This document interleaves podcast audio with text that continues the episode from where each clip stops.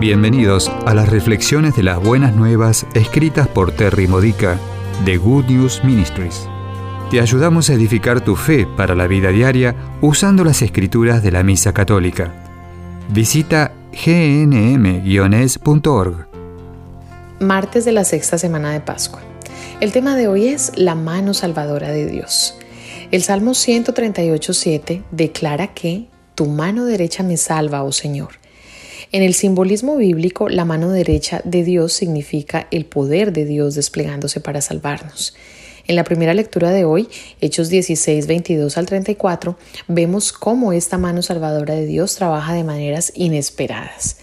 Dios no hace todo lo que queremos que haga, cuando queremos que lo haga, de la forma en que queremos que lo haga. Para Pablo y Silas, la poderosa mano de Dios no abrió las puertas de la prisión solo porque pidieron ayuda. Había más en juego que las vidas de estos dos hombres. Ten en cuenta las otras personas que fueron tocadas por la intervención de Dios. Dios siempre es consciente de todo el panorama y de todos los propósitos mayores que pueden lograrse en cada situación. Él se preocupa por las necesidades y las almas de todos aquellos que están ocasionando nuestras pruebas, tanto como se preocupa por nosotros. La pregunta es, ¿estamos dispuestos a esperar su ayuda cuando otros están retrasando el proceso? Pablo y Silas cooperaron con el plan de Dios permaneciendo centrados en Jesús a través de oraciones e himnos alegres. Ellos podrían haberse permitido distraerse por las terribles condiciones de su encarcelamiento y el desastre que había detenido su ministerio y que por lo que sabían pondría fin a sus vidas. Habrían podido estar resentidos y enojados con quienes los habían detenido. Podrían haber estado lamentándose que era todo tan injusto como tan a menudo lo hacemos. Sin embargo, optaron por confiar en Dios sin importar lo que había ocurrido o pudiera ocurrir.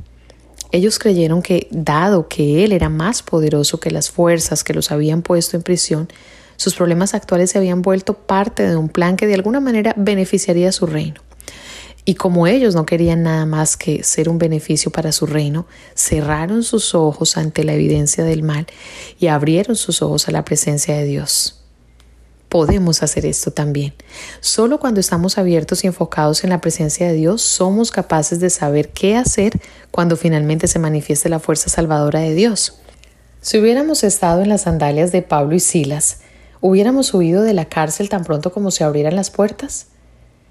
En Hechos 12, Pedro estaba en una situación similar y Dios, a través de un ángel, le hizo hacer exactamente eso, pero esta vez no. A través de la difícil situación de Pablo y Silas, Dios extendió su mano hacia el carcelero y su familia.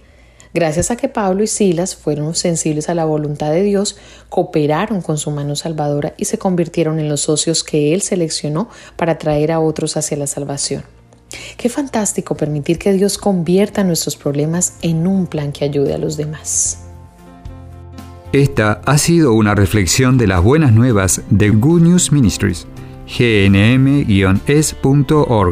Si quieres conocer nuestro ministerio, visita hoy nuestra web. Encontrarás reflexiones para recibir por correo o mensaje de texto, retiros en línea, recursos de oración y mucho más para ayudarte a conocer el amor del Padre, para acercarte más a Cristo y ser lleno del Espíritu Santo. Visita hoy gnm-es.org.